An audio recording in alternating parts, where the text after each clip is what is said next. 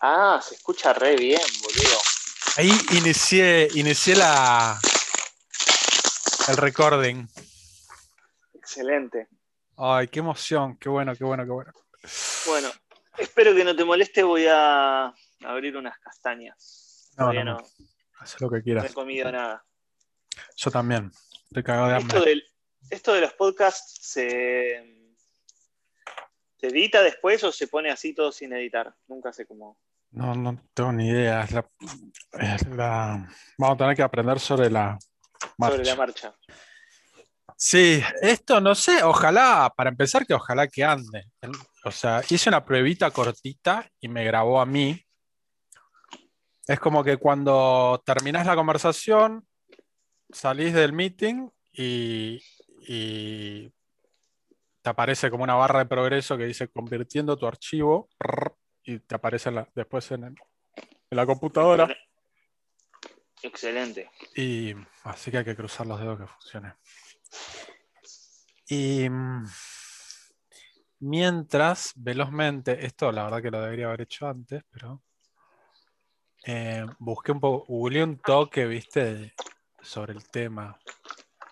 Claro.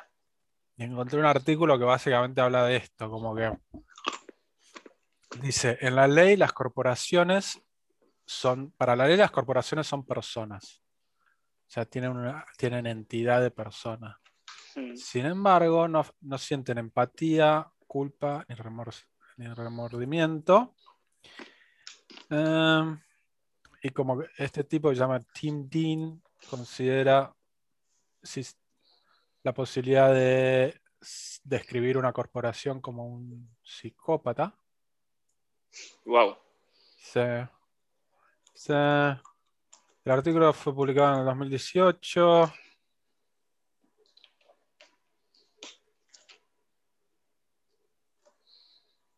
Y después, bueno, este, no lo leí. Pero básicamente esa es la idea que me gustaría tocar. Mm. Como, ponele, me acuerdo, eh, hace mucho tiempo cuando estudiaba medio ambiente, tuvimos una clase de ambiente, la parte legal de medio ambiente, no, economía, economía ambiental, y vino un tipo a dar una charla muy bueno, que creo que era un abogado.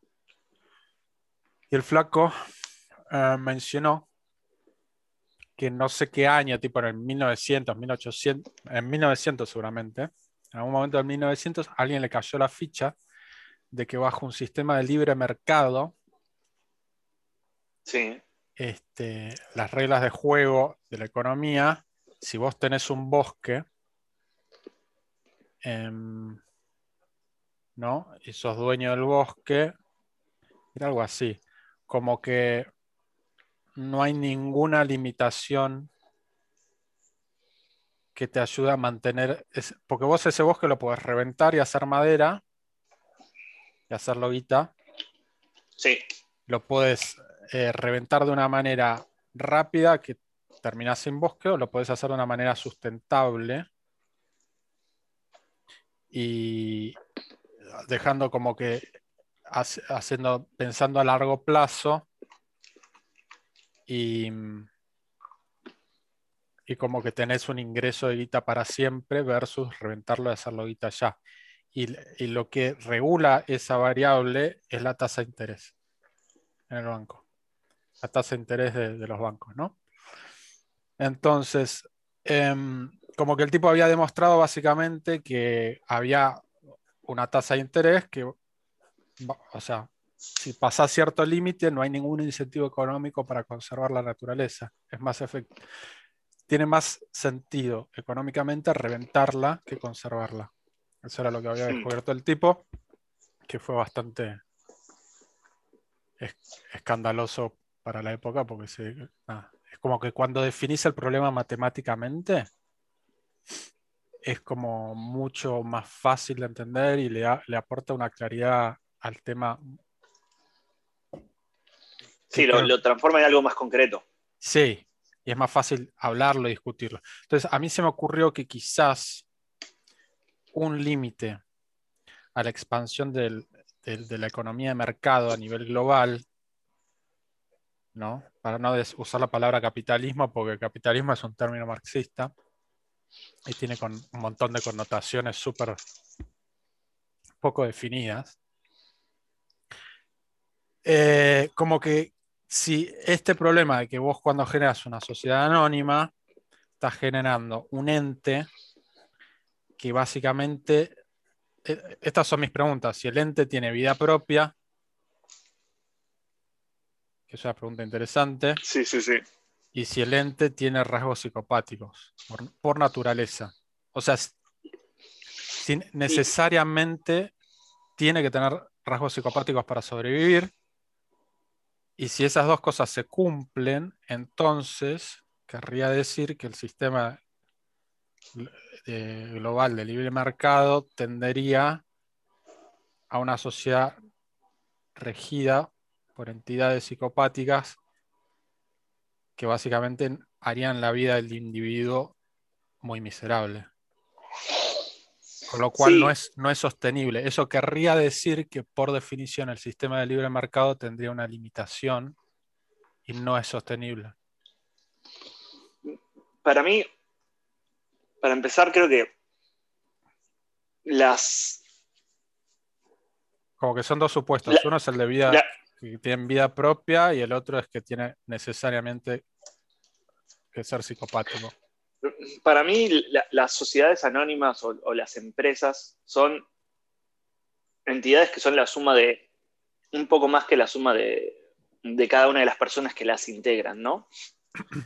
Y como hay mucha variabilidad entre los tipos de personas, a nivel cultural, a nivel de cómo ven el mundo, a, un montón, a niveles de, inteligencia también, a niveles de empatía. Cada una de las de estas empresas que armes, que son grupos de personas, van a tener distintos tipos de personalidades. No son todas iguales. Em, y sí van a haber casos, porque por la psicología misma como de la masa, Em, en, cuanto hay una masa se, diluye automáticamente mucho la responsabilidad. Por eso ves que una persona que le decís, che, rompe un vidrio y, robate esa tele, sola no se va a animar a hacerlo, pero por ahí la misma persona dentro de una de un mod lleno de gente que está recontra alterado protestando por algo, por ahí hace eso, rompe el vidrio y se lleva la tele, u otro rompe el vidrio y este entra y se lleva la tele. Entonces hay algo que en, cuanto el individuo em, empieza a dejar de estar aislado y, forma parte de una masa de individuos, periódicamente durante muchos años, el comportamiento dentro de esa masa cambia muchísimo y la psicología misma de la persona cambia, porque las consecuencias de sus actos es más difícil que le lleguen. Se juega mucho también el, el poder participar y seguir siendo partícipe de ese mismo, de ese mismo sistema. En cuanto vos te salís un poco de, las reglas o de los cánones del grupo social en el que estás insertado, automáticamente ese organismo te expulsa. En ese sentido, las organizaciones, creo que era Peter Drucker el que lo decía, uno de los capos de la psicología organizacional, que funcionan como organismos que tienen la homeostasis en cuanto vos eh, insertás una persona que tiene un perfil cultural muy diferente al de una empresa o valores muy distintos a los de esa empresa, van a pasar dos cosas. O la empresa lo va a expulsar, o esa persona va a cambiar lo suficiente como para adaptarse a los parámetros que tiene ese grupo o esa empresa. Entonces, para mí no son todas iguales. Puede que haya empresas con rasgos psicopáticos, porque esto de eh, que no se puedan, que se, se, diluya la responsabilidad de los actos, da como una falsa noción de, eh, de, superpoder y de poder manipular las cosas sin consecuencias, que es una característica como psicopática, y esa falta de empatía. Pero no necesariamente me parece que todas las empresas dentro del mundo caigan dentro de ese mismo perfil de personalidad. Creo que deben haber eh, hay empresas que son más obsesivas, hay empresas que son más creativas, hay empresas que son más caóticas, hay empresas que son más empáticas y hay empresas que son más psicopáticas. Y, y si lo pensás dos minutos en tu cabeza, empiezan a caerse los ejemplos muy fácilmente. Ponele. Sí, es como que me lo decís y intuitivamente digo, sí, claro, lo que está diciendo es, es bastante obvio. No, todas las empresas no son todas iguales, ¿viste?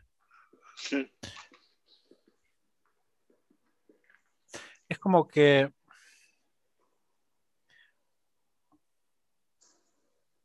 A ver, ponele. Yo eh, vuelvo a lo de los, eh, lo de los supuestos. ¿Viste el efecto cardumen? Que cuando tenés muchos pescaditos, hay Sí. teorías que dicen que de repente muchos pescaditos eh, medio con poca inteligencia, cuando forman como una especie de... El cardumen en sí pasaría a ser como un organismo que tiene rasgos más inteligentes que, que- el individuo. Que eso también debería, debería haberlo leído, pero bueno, entonces como que una vez que me preocupa eso, que digo, bueno, quizás la sociedad anónima sea como el cardumen, que, ah, que pasa a ser como un organismo con vida propia. Totalmente. Y cada pescadito de, de ahí que forma la masa, el cardumen, es como que en el fondo no tiene tantas opciones el individuo, porque tenés que seguir al cardumen, que es una especie de... Es el promedio de las decisiones de todos. Claro. Y si no quedas expulsado del cardumen. Claro, te da como un vector de dirección, ¿no? Dice, bueno, están todos yendo para arriba. Entonces el individuo, si percibe que están todos yendo para arriba, va a tener un incentivo bastante fuerte de empezar a ir para arriba para no quedarse afuera.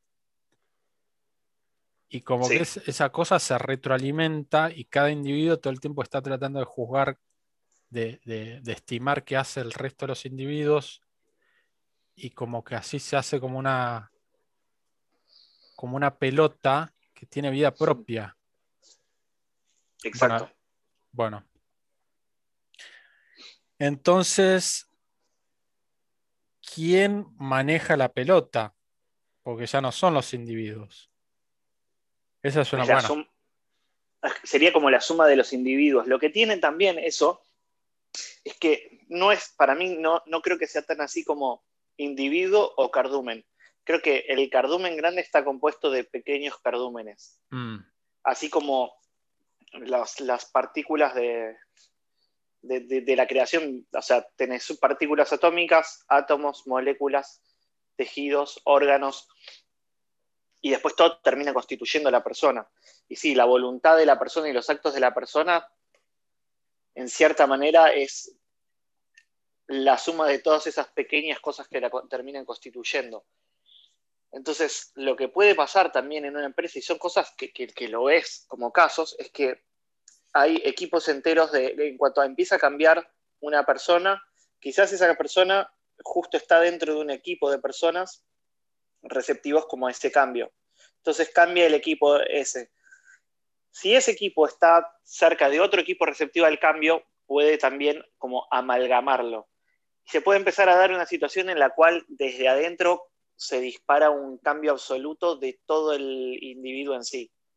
Puede pasar eso como puede pasar lo opuesto, que eh, esos equipos enteros son arrancados y extirpados como si fueran un cáncer mm. dentro de un, un- un tejido que, que tiene una voluntad que va hacia un lado completamente distinto. Esto me hace acordar mucho como a política, a tipo de la política. ¿No? 100%. 100%. 100%. Es que, Es como Es la esencia del sistema político. sí, Es como que tenés de repente, no sé, tenés como una, un cardumen que son todos azules y de repente hay un núcleo ahí que de repente cambia de color y se vuelve sí rojo. que son, son, son, o tal vez son, en vez de azules, son celestitos. Sí, son claro. celestitos. Y de repente puede generar un efecto en cadena que termine cambiando todo el color del cardumen o quizás los expulsan a la mierda o los matan. Sí. es como esa energía, es como esa energía sería como la, lo que gobierna la política, ¿no? Creo que la política, pero eh, las relaciones humanas a gran escala. Sí, que, sí, claro, que sería como la definición de política. Una definición eh, posible de política. Sí, la psicología de, la masa. Mm. Es, interesante. ¿Y, quién, gobierna eso? Yo me acuerdo de esta película de Nixon de, Vietnam, que en un momento es, Hollywood, ¿no? Pero en un momento como que va al monumento de Washington y se cuelga hablando con un hippie. Y Nixon dice algo como que ese flaco entendía cómo, cómo funciona el, el, el monstruo de la política, como que se refiere a como que es un monstruo que tiene vida propia, que, para mí es el cardumen. Es como el cardumen que tiene como... Nadie lo gobierna en realidad. Es como esa energía que va rebotando entre todos los individuos. Inclusive en los casos que vos decís, bueno, pero el que maneja el cardumen es el CEO de la compañía. Y eso es tal vez lo que se pensaría como en, tal vez en teoría organizacional y en cómo pensamos que funciona el mundo. El CEO es legalmente la persona que toma las decisiones más fuertes dentro de una empresa. Pero para mí si lo mirás como en un poco más de detalle y en un segundo plano, tiene un, un paraguas de acción limitado, ¿no? Imagínate vos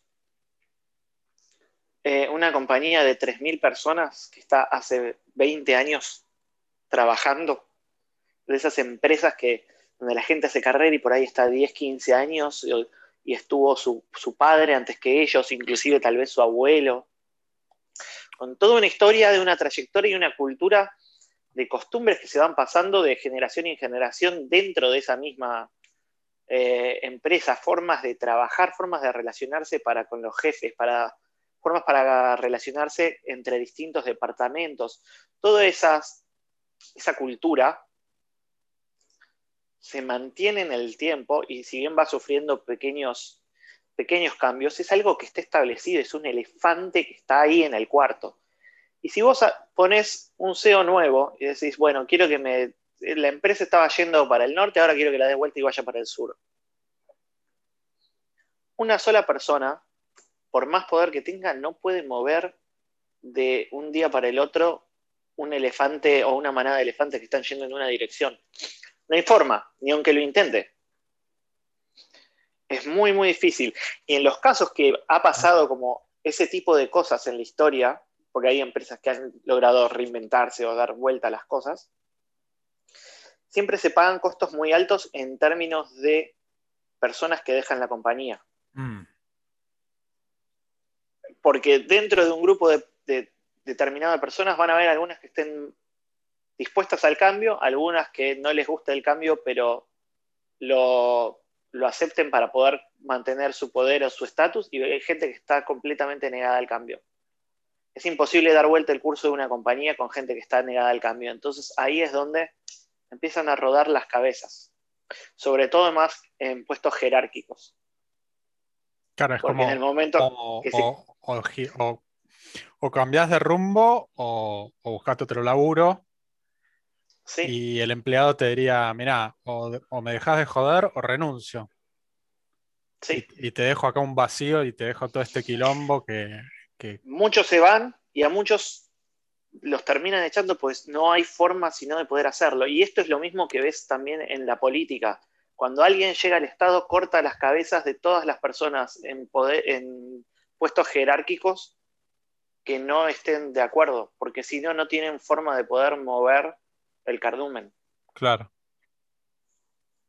Y, y, lo mismo lo veías en cuando muchas veces, cuando a lo largo de la historia un pueblo conquista a otro, los primeros que barren son las posiciones de poder.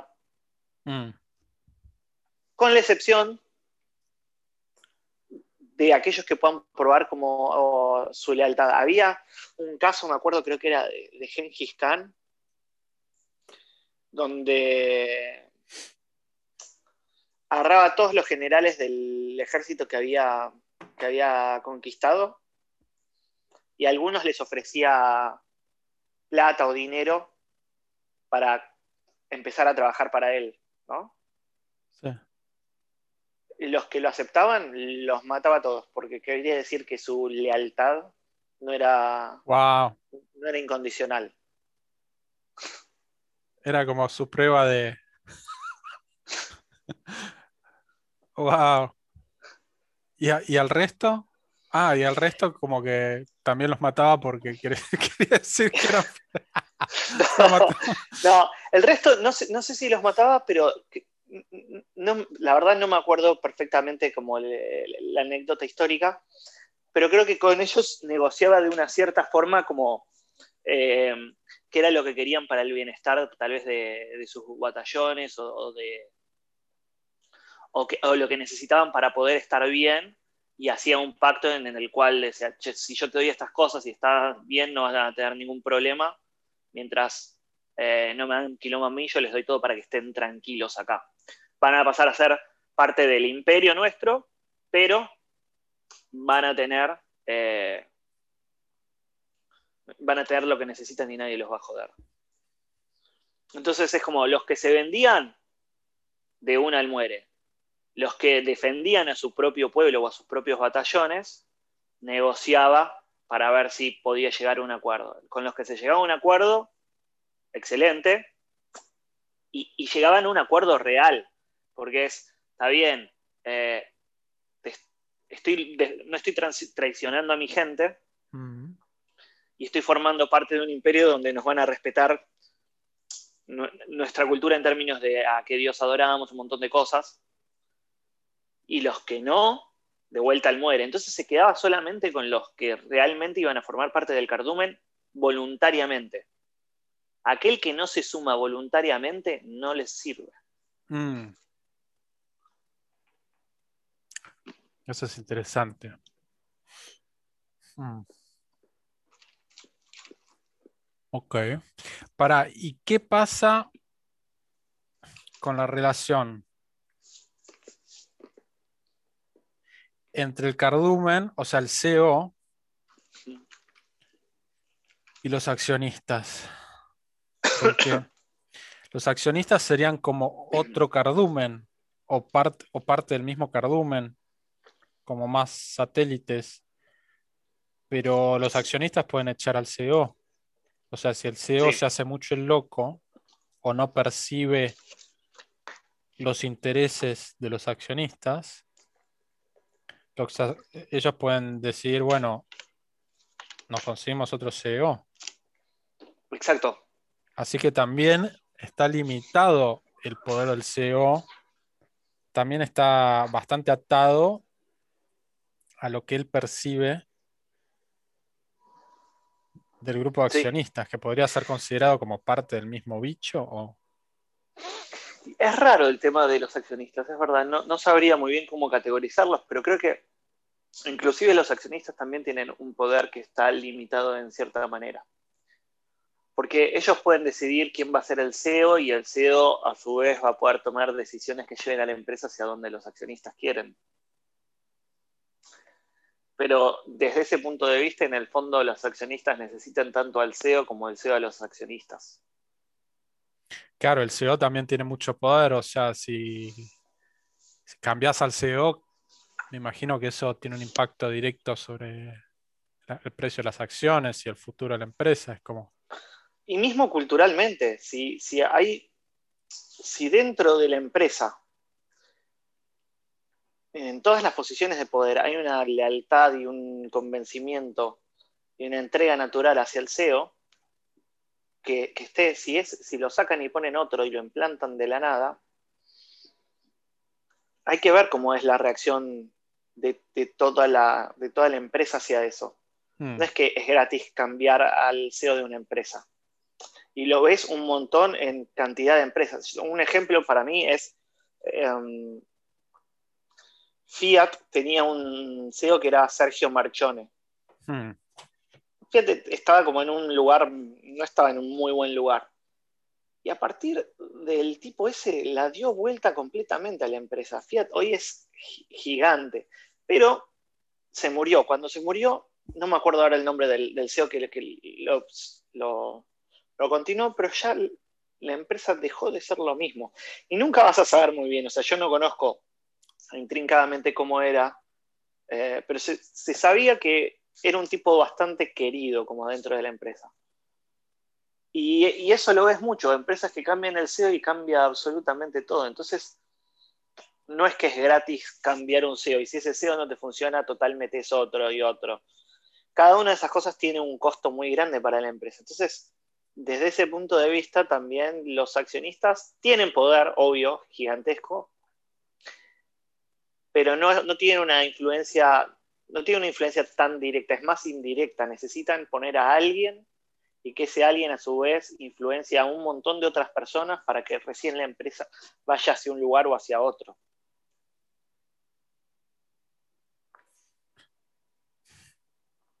Y a su vez el accionista también, si percibe que la empresa se va a ir a la mierda, puede rajarse, puede, vender las acciones y invertir la guita en, otro, en otro cardumen. Exacto. ¿No? es como que pum, y si eso se hace lo suficientemente grande, puede hacer un efecto en cadena y todo hace como una corrida bancaria y todos rajan porque la empresa se está hundiendo y te, y, te manda la empresa entera a la vez. Exacto. Así que como que es como que cada individuo, hay individuos que tienen más poder otros que tienen menos poder,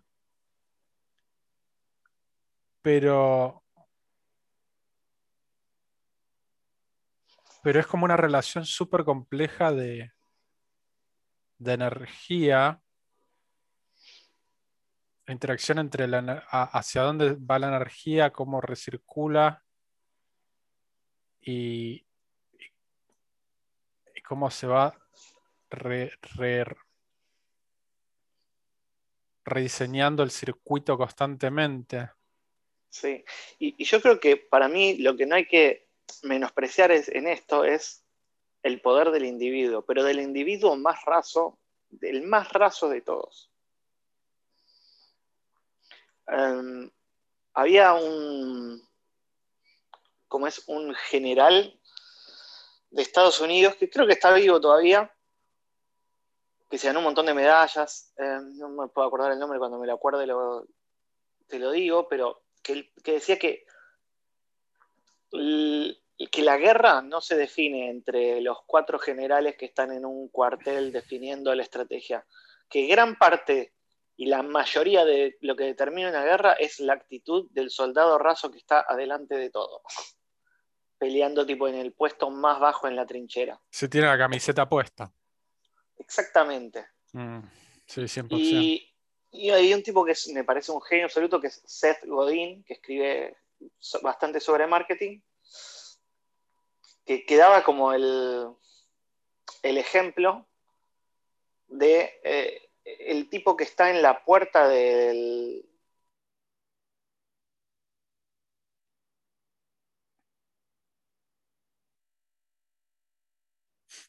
¿Se cortó?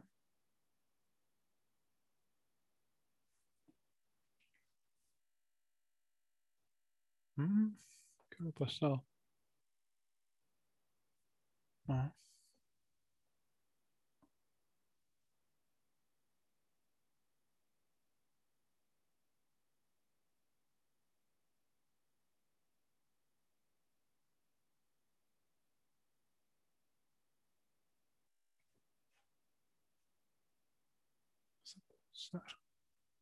Cortado la conexión.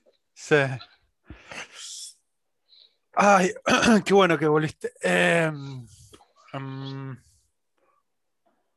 Ah, te está diciendo lo del tipo que está en la puerta del avión. Bueno, le ayuda a la familia a que encuentren las valijas, que se las incluyan en el avión, en el medio encuentra una billetera tirada y encuentra el dueño y se la devuelve. Ahora, esa familia, esas cuatro personas que estuvieran volando con, no sé, la empresa que fuera, Delta, esos tipos la próxima vez que vayan a elegir entre una aerolínea u otra, siempre van a terminar eligiendo esa.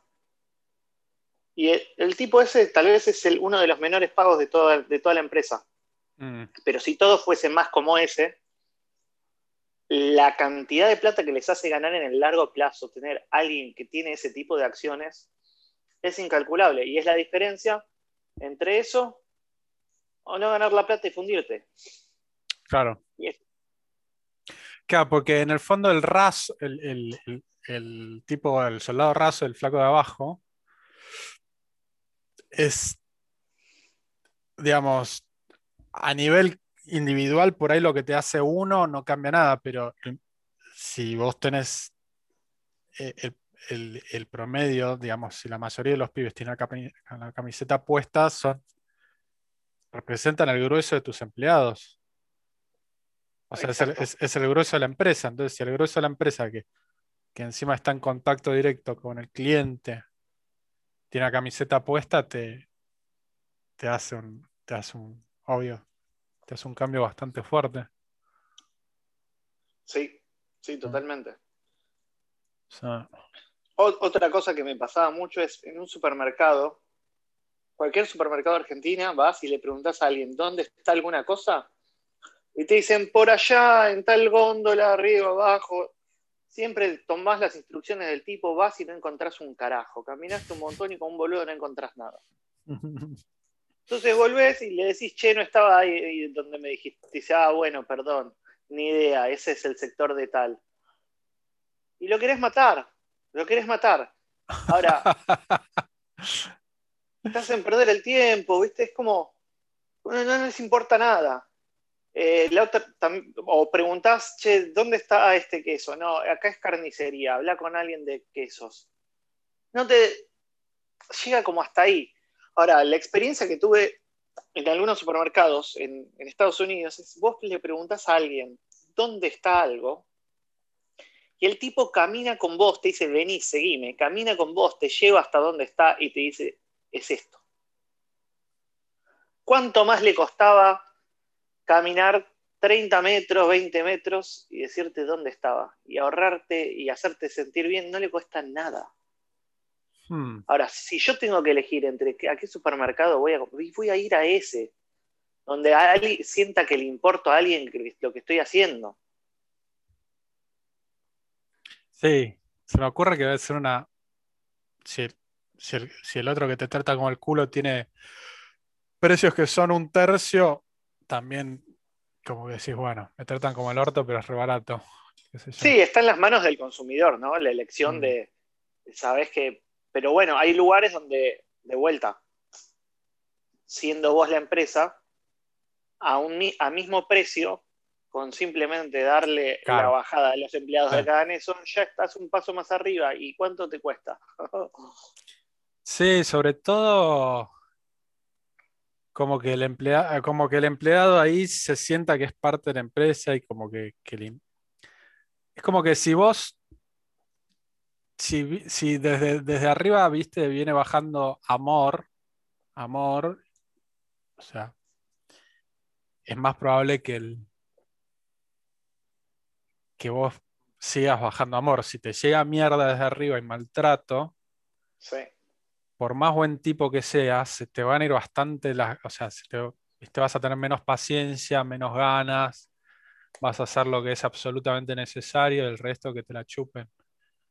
Totalmente, pero fíjate que hay mucho de eso también que está dado por el tipo de persona, ¿no? Porque está el que recibe mierda y transmite mierda, pero también hay un montón de gente que está en un puesto donde tal vez no lo tratan bien, pero su momento o su alegría está en hacer bien su trabajo y, en saber que cuando le preguntan algo se aseguró de que la persona que le preguntó obtuvo lo que necesitaba y le, y le agradecen. Y el agradecimiento de, che, gracias por mostrarme esto, dónde está y qué sé yo, es lo que le termina dando ese amor o esa buena onda que no le llega desde adentro de la organización misma.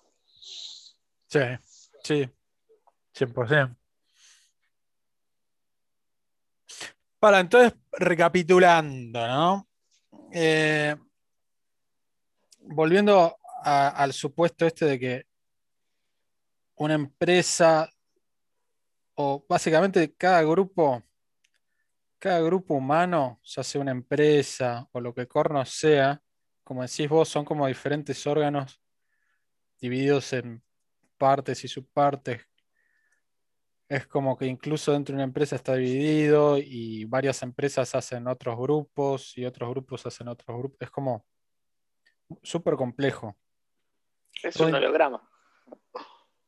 No, un holograma no, es como si fuera un fractal, es tipo pequeñas partes. Claro, algo así. Y todo interactúa con todo y se retroalimenta. Entonces, como que es muy, muy difícil de predecir, ¿no?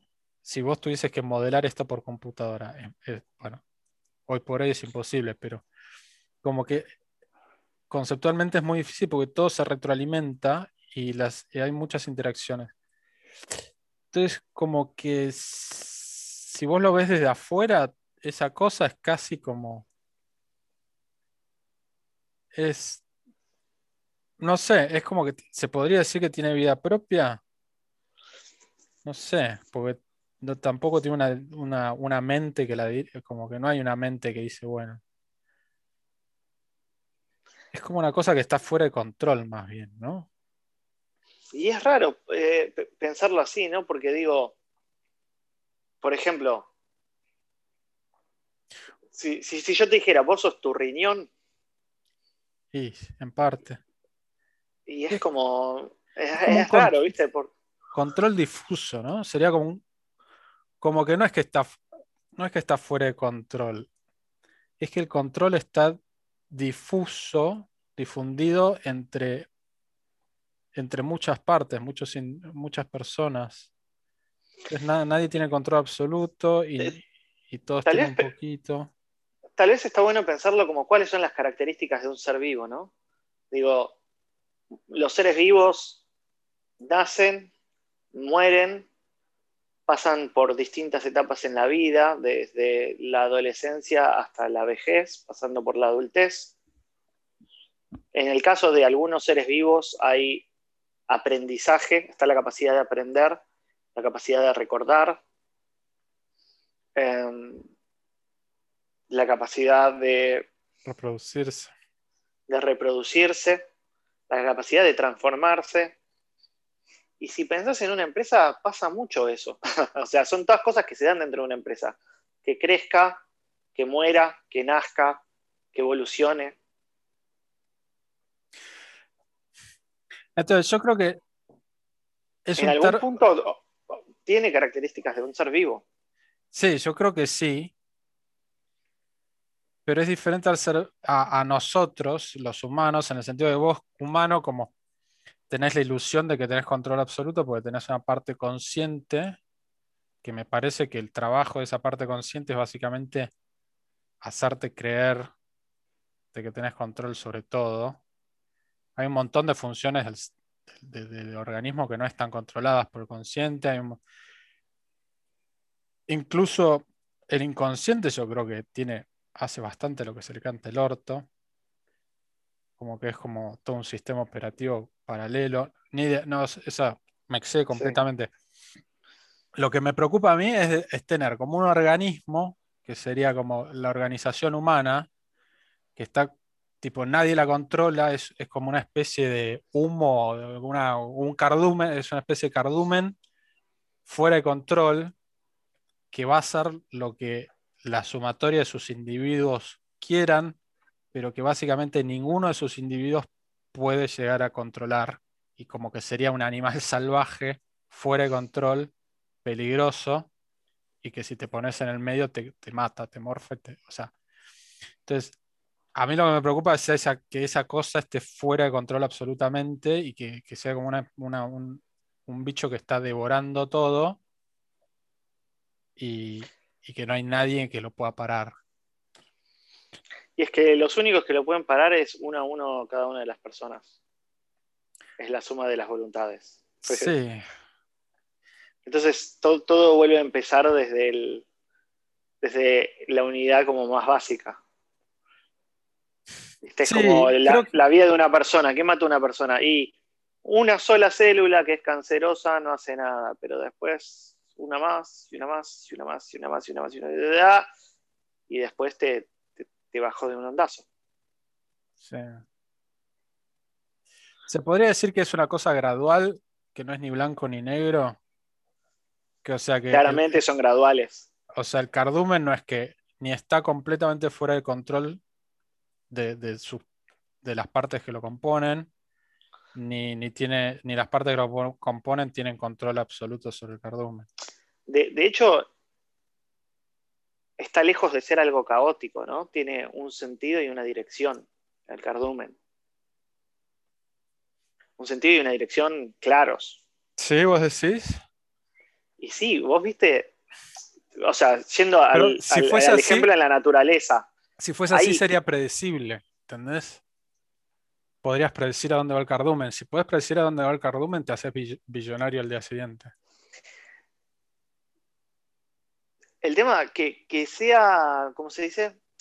Que sea predecible o no, tiene que ver con la capacidad de, cómputo que, vos tengas para poder meter todas las variables. Pero vos mm. cuando ves, hay cardúmenes de, de murciélagos, que no se llama cardúmenes, tiene otro nombre. Grupos de murciélagos gigantescos que se mueven en una forma coordinada que no lo podés creer cómo, o sea, cómo pueden hacer para a esa velocidad moverse perfectamente en, sincronía absolutamente todos. Es algo que excede inclusive a, la ciencia hoy, saber cómo, cómo logran transmitir la información a cada uno de los individuos que están ahí para poder moverse de esa manera pero ciertamente se ve que tiene una coherencia y un sentido cuando los ves volar. Entonces, es algo que tal vez no podés predecir cómo se van a mover, pero cuando los ves sabes que se mueven con una coherencia y que están todos, se mueven como si fuesen una sola cosa y no cientos de miles de cosas independientes. Sí, claramente es algo que tiene un nivel de organización, o sea, es algo que es muy diferente al, caos. Exacto a una definición em, termodinámica del caos, que digamos que hay, cero organización, un nivel bajo de energía. Un cardumen, claramente hay un nivel alto de energía, que están todos organizados de una manera que es efectiva a, un, es efectiva a un objetivo, que es o cazar o zafar de que los morfen o lo que mierda sea. Sí. O sea que caótico no es. Y cuanto más aumenta el caos dentro de, una, de un grupo, más fácil es que se desarme y deje de ser un grupo. Mm. O sea, desde el grupo más consolidado hasta la individualidad absoluta en la cual no hay grupo, es un espectro en términos como de niveles de organización.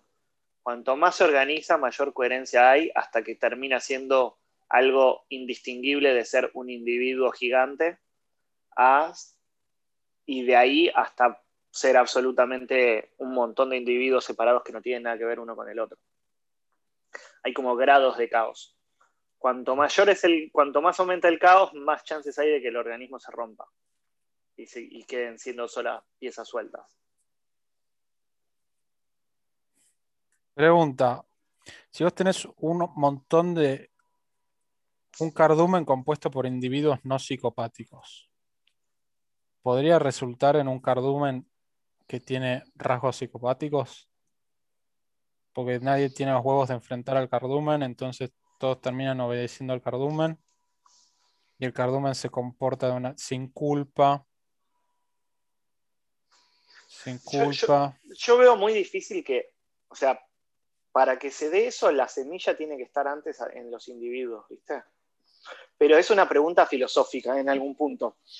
Eh, no sé si viste alguna vez la película o leíste el libro, El Señor de las Moscas. Sí.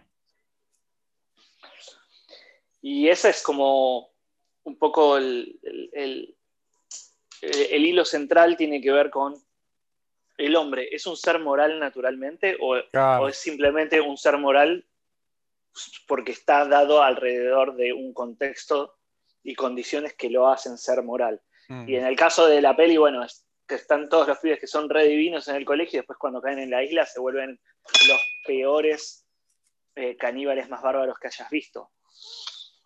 Y es una pregunta que, no sé, creo que no tiene respuesta hasta ahora, al menos filosóficamente, si es innata la moralidad, si es aprendida.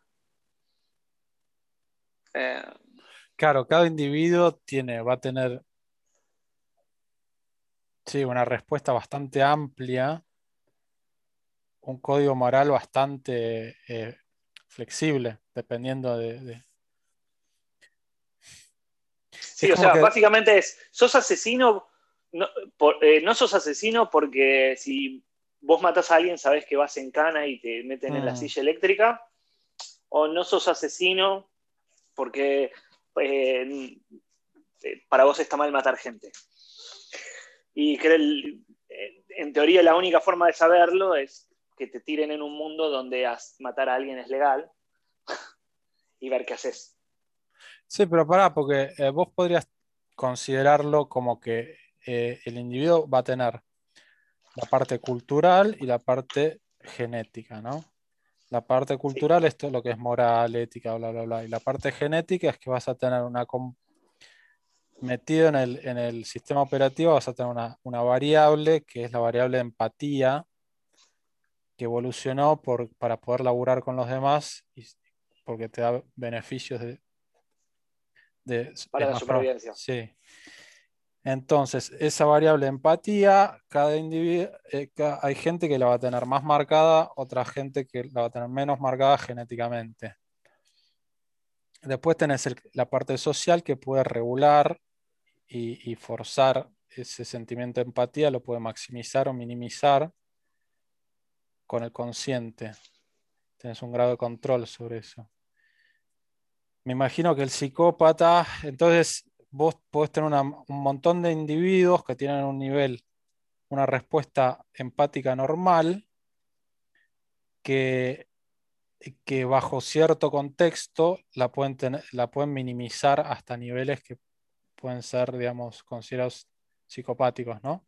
O el psicópata yo creo que habría que definirlo como alguien que tiene una respuesta empática ya genéticamente limitada, no socialmente limitada. Sí, porque tenés el caso de, a ver, eh, estiman algunos que el 1% de la población son psicópatas. Y no sé cuál es el porcentaje que hay de asesinos, pero probablemente sea menor. A lo que voy es, este mundo está lleno de psicópatas adaptados, o sea, adaptados socialmente. Sí en el sentido de que no van por la calle en pelotas o matando gente o robando, básicamente porque eso tiene consecuencias para ellos. Entonces están tan adaptados, bien adaptados o lo mejor adaptados que se puede al, al medio y sociedad en la que viven. Ahora, en un mundo donde no hay ley, toda esa gente va a tener comportamientos diferentes. Y ahí para mí hay una diferencia entre los que piensan que cualquier persona que la saques de un contexto social y de consecuencias frente a la ley va a terminar convirtiéndose en un bárbaro. Y no, porque tenés la respuesta empática que la tenés cocinada en el ADN. Y cuando vayas a matar a alguien, en algunos casos... pero no se sabe en realidad si, si eso es genético, si no... Sí, porque eh, miras a los animales y tienen empatía.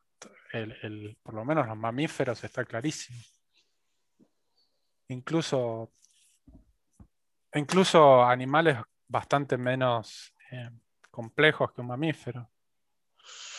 Sí, pero digo, no es que ves animales que con empatía, como que hay un gen que te determina como que vas a tener o que no vas a tener empatía. O sea, es como que hay bastante discusión sobre eso. El gen del psicópata, si es genético, si es aprendido, si tiene que ver con cómo fue tu infancia. O sea, no está claro todavía. No, está del todo claro dónde empieza una cosa y termina la otra. Yo soy de los que piensan que si no hay ley, tipo una ley de contexto social, van a haber personas que, que, sí, por ahí tengan comportamientos como mucho más caóticos. Seguro. Pero van a haber personas que se van a, que se van a seguir manteniendo dentro de lo mismo, básicamente porque está en el buen interés de los individuos de una sociedad, de, o sea, de individuos inteligentes, que la cooperación es lo que te da mejores chances de supervivencia en la naturaleza. Algunos lo van a llegar a entender, otros no, y probablemente los que no lo entiendan son los que exhiban comportamientos tipo más caóticos y menos sí, sí, sí, sí, sí. Sí, la gente que se porta bien porque le tiene miedo al diablo y hay gente que se porta bien porque considera que es lo correcto. sí. sí. Y inclusive, o sea, la vida de, un psicópata tampoco es que es tan espectacular en el sentido de que eh, un psicópata, por ahí al principio no te das cuenta, porque pasan muy bien desapercibidos, saben emular perfectamente las emociones humanas, por más que no las tengan o no lo sientan, saben perfectamente emularlo para que otros piensen que, son iguales que ellos. O sea, pueden actuar. pueden actuar, son excelentes actuando. Mm. Va, a parecer como si, eh, no sé, pues tuviesen más sensaciones inclusive que vos. Pero siempre hay como algo medio raro, es como si fuese una especie de cáscara que eventualmente, se tarda un tiempo, pero eventualmente eso salta a la vista. Muestran la hilacha y la gente se da cuenta. Y en el momento que se da cuenta es donde se les complica más todo. O sea, vos podés ser un déspota, un hijo de puta, un manejador en mm. tu laburo. Y al principio te vas a comprar a toda la gente y toda la gente, viste, va a decir, ah, qué genio que sos y todo. Pero eventualmente, cuando a la gente la cagás lo suficiente y la manipulás lo suficiente, la ficha salta. Y cuando la ficha salta, es muy difícil. Para, generalmente tiene que ir cambiando de, de, entornos sociales bastante frecuentemente. Ah, pues es como un predador en el fondo. Es un predador. Entonces la gente se escapa. Mm.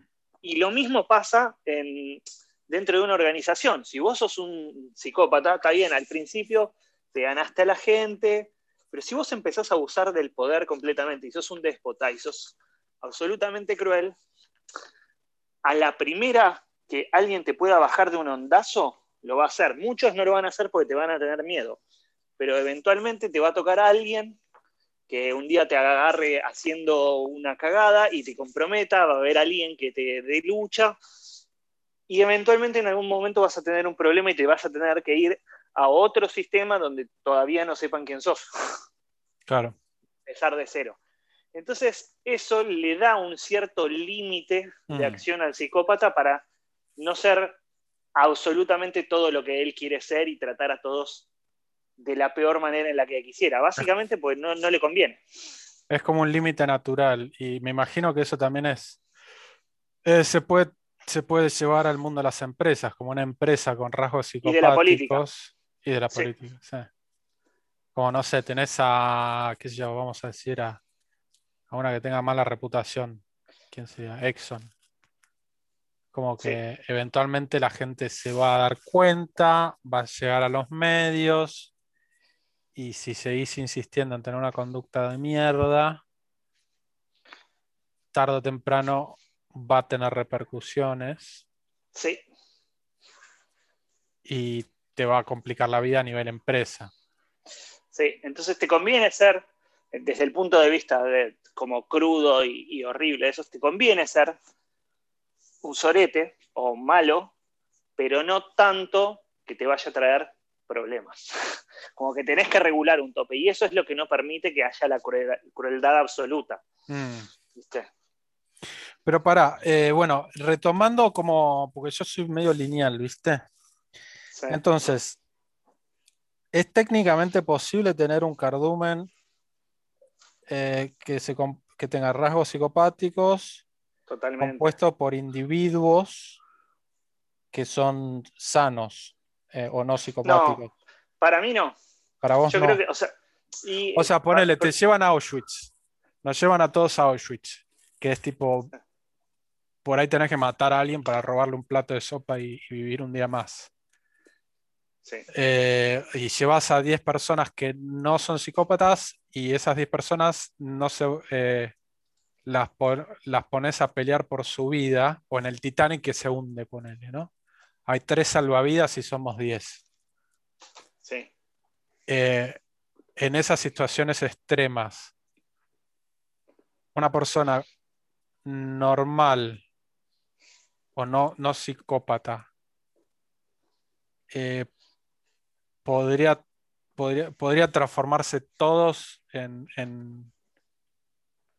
¿O viste la película esta de Batman? ¿Viste la película de Batman que tienen, hay dos barcos, uno lleno de prisioneros y el otro lleno de civiles y cada uno tiene una, un, el detonador para una bomba en el barco del Sí. vecino? Y como que dicen, bueno, a las 3, a las 3 de la tarde, si ninguno aprieta el botón, los exploto yo a los dos. Entonces es como una, una carrera para ver quién aprieta el botón primero.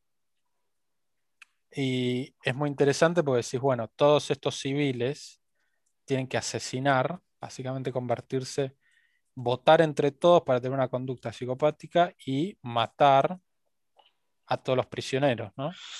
Pero para mí no es una conducta psicopática. ¿Por qué? Porque no, eh, el psicópata no dudaría en apretar el botón. Ah, Porque no, no considera que los otros son seres vivos, simplemente son objetos que, que le sirven a él para un fin. Está bien, pero Ya- eso es el individuo. Pero si vos estás mirando al cardumen, vos miras al cardumen A, al cardumen B. El cardumen A aprieta el botón en 0,1 segundo. Y el cardumen B va a tardar 10 minutos. Entonces, bueno, sí, es verdad, tenés razón, supongo que no. Y mismo cuando lo hagan, probablemente esa gente después se sienta mal Sí, o hagan algún tipo de, de evento de conmemoración. Como que. Pues es verdad, si Mm. tenés un barco de psicópatas, es tipo, no hay votación. No se vota porque ya se da por sobreentendido que hay que apretar el botón. Es tipo, claro, claro. Es como que. ¿Quién aprieta el botón primero? Sí. Una carrera. Bueno, Y, entonces. de vuelta, eso, una eso es un- sumatoria de individuos sanos va a dar una empresa que sea más sana. Mm. Es, es como natural. Y, y también lo vas a ver, ¿eh? Lo O sea, que, a ver. eh, o sea que el entorno no tendría control absoluto sobre la conducta del individuo. Esa sería la, la manera académica No, de decirlo, te- ¿no? te condiciona. Es igual que. Te, te condiciona, pero no tiene condicionamiento absoluto. Y no, porque vos elegís en qué. Justamente vos elegís en a qué entorno querés participar. Entonces, No siempre, Si vos- no siempre. Si tenés mala leche, capaz que quedas atrapado en un entorno del cual no puedes escaparte. Que es la sí, realidad. es- Es la realidad de la mayoría de las personas, te diría, que están atrapadas en su laburo, atrapadas en su familia. Es sí, muy difícil. pero eh, eh, es relativo. Digo, a ver. Para que estés realmente atrapado en algo, tienen que ser condiciones muy poco comunes y muy extremas. no sé, hermano, ser- si tenés hijos. tiene que ser alguien que, que- que, claro, que tenés, tenés hijos y que sí o sí no vas a poder conseguir otro trabajo y sí o sí eh, tu mujer tampoco tiene otro trabajo y tu hijo está enfermo porque tiene No, yo te, mirá, de... ponele, tenés 50 años. Eh, ibas a ser manager, pero no llegaste a manager. Tenés eh, cuatro, de, no sé, tenés tres hijos y tu germo, un montón de gastos, tenés deudas, mucho estrés, qué sé yo. No te da para conseguir otro laburo porque tendrías que arrancar de cero. Si te echan, estás en pelotas porque perdiste tu carrera y nunca más conseguís laburo. Eh, y de repente, como que vos tenés que hacer algo que sabes que es poco ético, pero bueno, es lo que te está pidiendo tu jefe. Y bueno, vamos, vamos, vamos, vamos a contaminar esto. Vamos a hacernos los boludos. En vez de pagar tal cosa, no la pagamos. Vamos a cagarnos en tal, tales personas. No pongo el filtro. 100 personas se murieron de cáncer, nadie se entera. No está atrapado, tiene la elección. No, ya sé, pero el pibe, el pibe muy pro- va a tener una, un incentivo muy fuerte de, de- de hacer lo que. de Sí. hacer eso que no, él no lo quiere hacer, pero lo va a terminar haciendo porque las chances de que lo agarren son bajas, las repercusiones de no hacerlo son altísimas, y creo que esa realidad, que no es tipo, no, no, no está haciendo Hitler, pero claramente no estás, estás haciendo algo poco, poco ético, poco moral, creo que es el normal, te diría que es el normal, el normal de la, de la vasta mayoría de las situaciones individuales de los, de los empleados. Y es muy posible. La verdad no lo sé, pero es muy posible.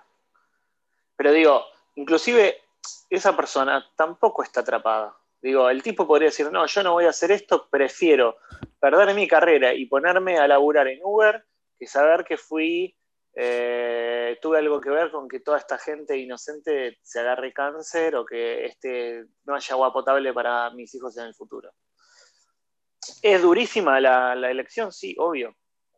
Pero no está realmente atrapado. O sea, hay, para mí hay pocas situaciones en las que estás realmente atrapado. Sí, 100%, estoy de acuerdo. O sea, siempre, te, incluso en Auschwitz, tenés la opción de morirte. O sea, si querés te puedes morir. O sea, ¿Entendés lo que te digo? Como que siempre Sí, sí, de, de sí. última tenés la opción de, de- de suicidarte. O- o a veces que no. A, a veces que si te Ah, están torturando no tenés ni siquiera esa opción. sí. Pero, pero sí, en la vasta mayoría de los casos eh, tenés, tenés opción. O sea, sería como la fortaleza del, del individuo sobre la presión del entorno. Sí. Había una frase que a mí me re gustaba de, dicen que es de Buda, pero no sé si es de Buda, que es, eh, para que el veneno haga efecto tiene que haber una herida. Si no hay herida, el veneno no, tipo, no, no tiene por dónde entrar, no te hace nada. Ah, como que claro, te chorrea en la piel y no, no entra, Claro, tal cual. tiene que haber una herida. Bueno, está bien, muy interesante. Creo que agotamos el tema cardumen. Mi, otro supuesto es, el otro supuesto sería que me interesa analizar. Para igual, perdón, una cosa. Lo tenía que decir. Está el veneno de estas ranas del Amazonas que la tocas con la piel y te morís de una. Ah, haya ninguna herida. sí. Pero bueno, es- tiene que ser el veneno más potente de todos. el de, ah, el de los dardos, ¿no? Que te paraliza. ¿Cómo es? Curare, Sí. curare, curare. No me acuerdo cómo se llama, pero son esas ranas fluorescentes que cuanto más fluorescente es el animal, más venenoso es. Eh, sí, claro. Sí, venenos hay. Hay cosas que ni siquiera las tenés que tocar para que te maten. Sí. Em, pará, eh, entonces, la otra, la otra cosa que me preocupa es decir, bueno, en un sistema de competencia, donde este, bueno, sería lo mismo, medio que ya lo tocamos. Vos tenés competencia entre organización A y organización B. Entonces, como que vos sabés que la organización B está truchando los resultados de, de las emisiones de Volkswagen, ¿no? Sí, Volkswagen. Volkswagen. Entonces vos sos Toyota. Y vos decís, bueno, yo sé que la organización B está truchando los resultados. Si no los trucheo, van a tener una ventaja competitiva sobre mí y es muy probable que me desplacen del mercado y se termine siendo adquirida por Volkswagen o me voy a la quiebra o algo feo me va a pasar. Entonces, yo tengo un incentivo, siendo Toyota, muy fuerte de empezar a truchar los resultados también o de botonearlos en los medios para, para decir, bueno, alguien ponga orden porque Volkswagen me está, me, me está truchando todo, me, me- me va a hundir. Por favor, Sí. pongan orden. Entonces tenés esas dos opciones. A mí lo que me preocupa es que en un mundo anónimo, que gobernado por el cardumen, que, que el responsable es el cardumen, pero no el individuo, y, y como que el cardumen siempre va a terminar haciendo lo que es mejor para la supervivencia. Entonces, Toyota siempre va a hacer lo que sea mejor para la supervivencia. Cada empresa va a hacer lo que es mejor para la supervivencia y en realidad por- no hay necesidad de tener moral ni ética. Sí, es que no, la realidad es esta para mí. O sea, ¿cuál es el valor de, de tener ética y moral? Porque me imagino que a nivel individual debe ser lo mismo. Ten- tenés, tenés para mí ahí dos cosas, ¿no? La primera es, vos dijiste, es, cada uno hace lo mejor posible para sobrevivir, ¿no? Para asegurar la supervivencia. Y ahí la pregunta es, ¿realmente qué es lo mejor para asegurar la supervivencia, no? Y matar al enemigo. Claro, pero ¿cómo matas al es, no necesariamente, en realidad no es matar al enemigo, lo, óptimo para la supervivencia. Lo óptimo para la supervivencia es no tener enemigos. Sí. Porque en cuanto no tenés enemigos, tienes una persona más que colabora con vos y que aumenta tus chances de poder sobrevivir en un ambiente hostil. Entonces. Mm, entiendo, entiendo. O sea, en vez de matarlo, trabajar con el flaco, aliarte. Exactamente. Claro, e, esa es, la, esa es la razón por la cual tener ética y moral garpa. Exactamente. Porque es un código común con el cual te puedes entender con alguien más para poder colaborar y aumentar tus chances de sobrevivir. Claro, pero Toyota y Volkswagen, ¿cómo podrían colaborar? Y hay un montón de casos de automotrices que colaboraron juntas para, ¿cómo es? Para mejorar. Ahora no se me ocurre, tipo, había, hace poco habían anunciado eh, para hacer autos eléctricos, también dos automotrices que iban como a, colaborar entre sí. Ah, lo que se me eh, ocurre en, situaciones oligopólicas, vos podés levantar el tubo y decirle, hola Volkswagen, dejemos de competir, pongamos precios máximos, pongamos, acordemos Que de hecho pasa, ¿eh? ¿Sabías que los precios de los autos están acordados entre todas eh, dentro de un determinado rango? Eso va en contra del interés del consumidor. O sea, en, en un mercado perfecto, en un sistema económico de libre mercado perfecto, vos tendrías una infinidad de proveedores y una infinidad de consumidores, con lo cual vos tendrías eh, un sistema de mercado Em, en el cual todos compiten contra el cardumen. Lo que define la conducta es el cardumen. Sabes que esto yo no lo tengo tan claro, pero tenía entendido que lo que pasaba, si era absolutamente tipo competencia, uno te lo vendía a 100, entonces el otro decía, bueno, yo lo vendo a 98, el otro a 97 de edad, y terminaba bajando un punto donde estaba la ganancia al mínimo y nadie hacía un mango. Y entonces dijeron, bueno, pará, porque si hacemos esto, eh, no, ganamos un peso. Entonces, pongamos rangos razonables, variables de precios, de un mínimo a un máximo o más o menos de variable, y vendamos dentro de esos precios, porque si no, o sea, no, es, viable todo, el... Pero eso va en contra de la teoría económica. Sí, y además sí, sí, obvio. Además es ilegal.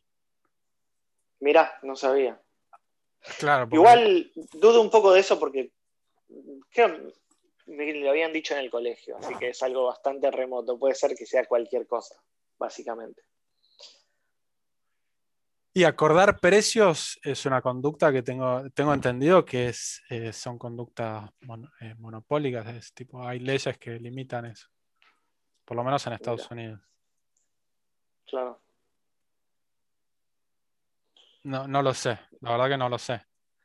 Pero a mí lo que me interesa es el modelo. Si el modelo está eh, flor, ¿entendés? Si hay, o sea, si el modelo está flor, hay una, falla intrínseca al modelo. ¿Si está inundado? No, flor, flor de, fallado, como que tiene una falla. Ah, sí, sí, sí, fallado, fallado. Como que si hay una falla intrínseca a, la, a la teoría económica del libre mercado, entonces estamos jodidos, hay que repensarlo y poner un patch. Hay, que arreglarlo, ¿entendés? Sí, sí.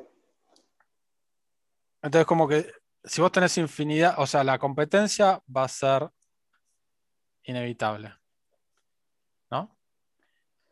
Y... Ah, hay sistemas donde no hay competencia, pero sí, ponga en el, en el sistema económico capitalista sí debería ser inevitable claro, de libre mercado se basa en la competencia, asume que hay competencia y es algo bueno.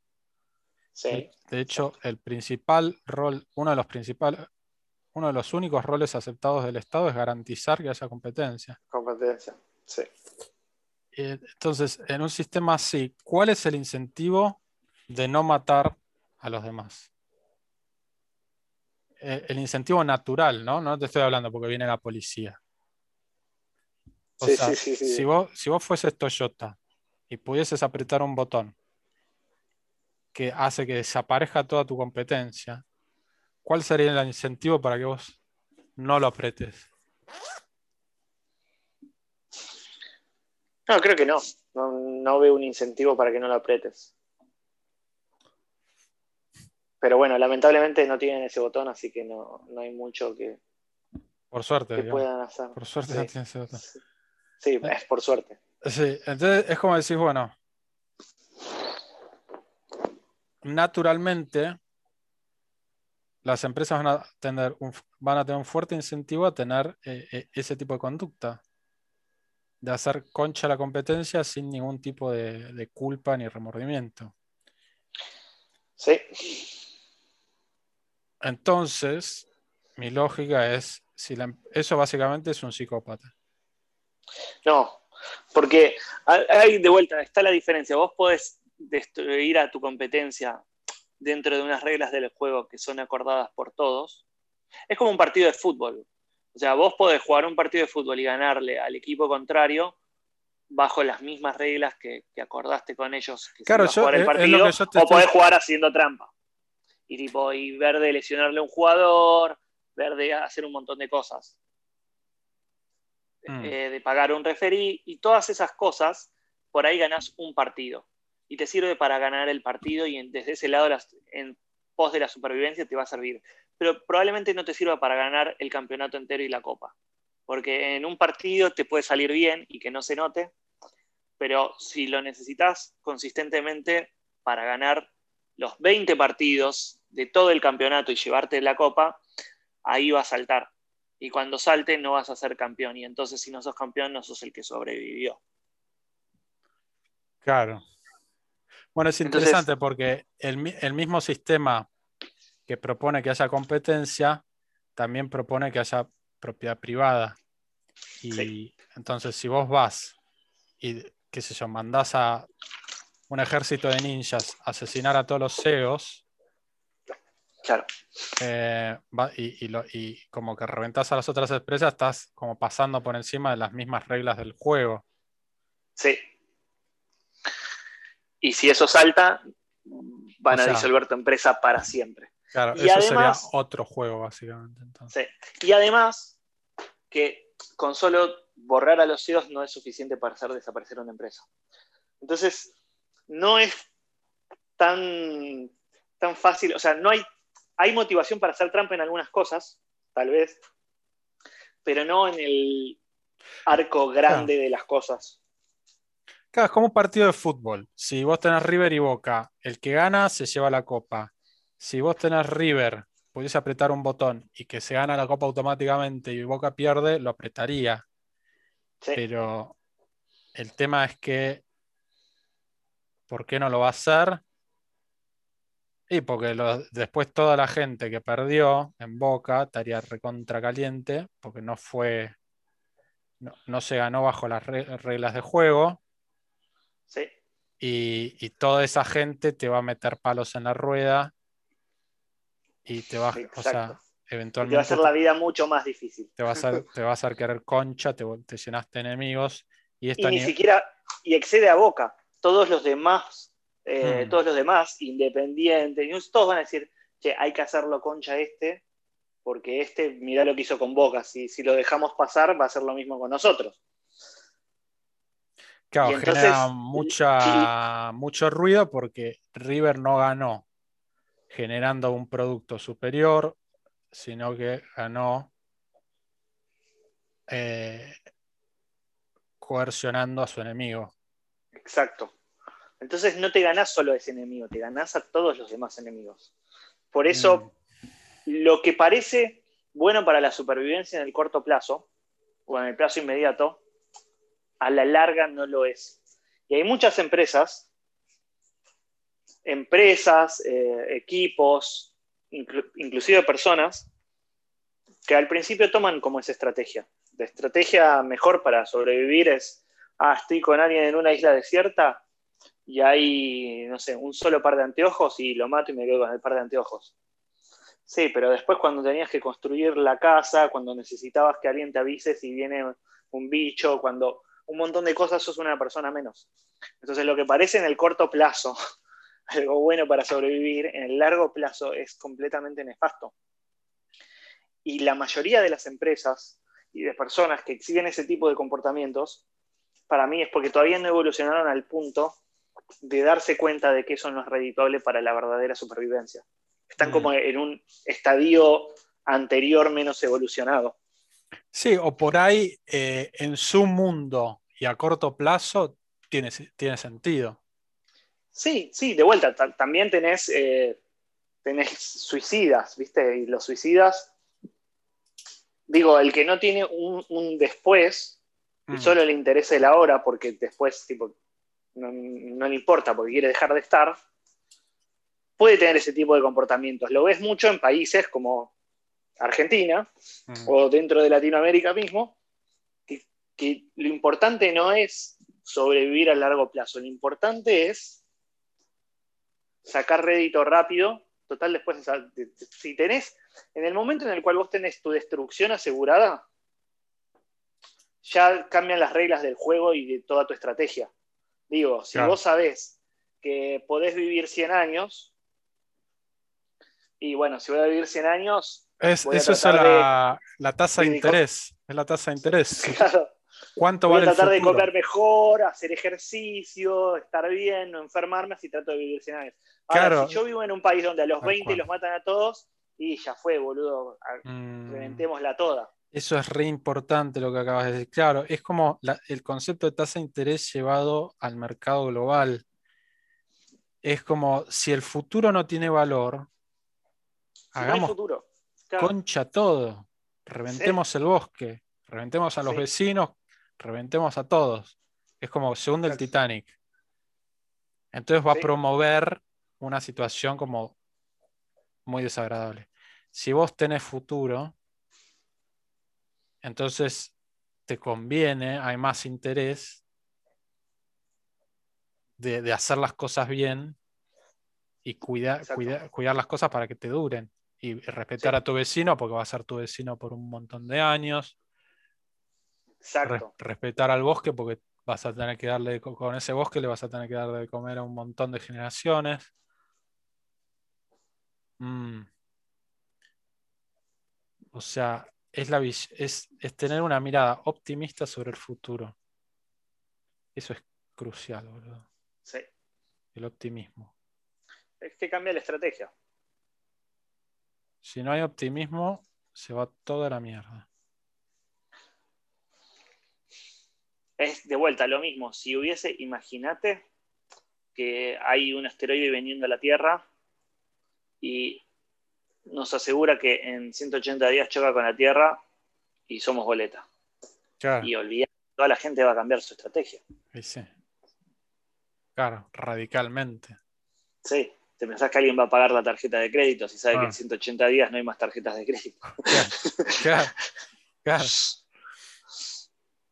Bueno, entonces para ir cerrando, porque creo que ya estamos los dos medio quemados, em, se podría decir que si bien esta estrategia de libre mercado promociona una competencia carnicera entre todos los proveedores y consumidores, le pone reglas a esa carnicería que tratan de promocionar el beneficio neto para la sociedad. Quiere decir que vos podés ganar solamente si haces un producto que es mejor, o más barato.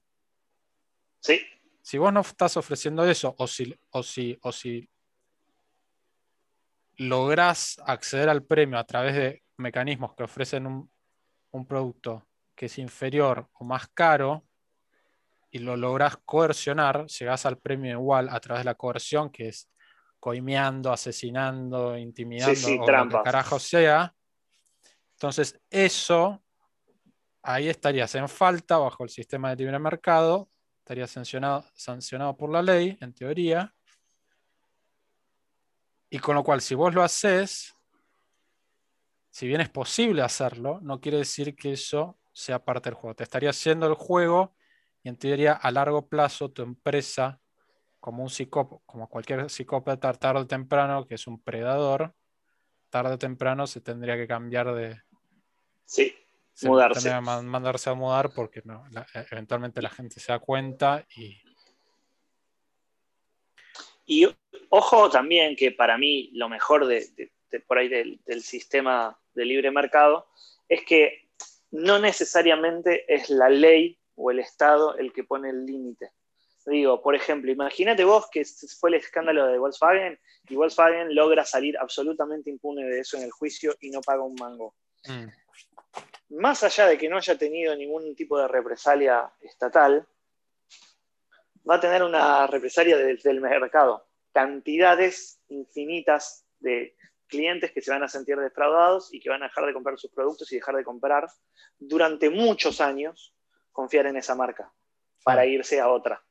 Entonces, por más de que logras, logres evadir la ley, que es algo que puede pasar, nunca logras evadir al mercado, porque la gente puede dejar de comprarte y dejar de votarte y dejar de elegirte. Y ahí entonces estás en la lona. Sí. Sí.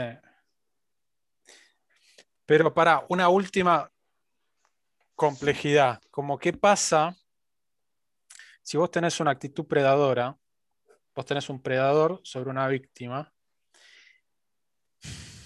y todos sabemos que es así, todos sabemos que es ilegal, pero el predador tiene tanto poder que vos sabés que no hay manera de pararlo. Y vos sabés que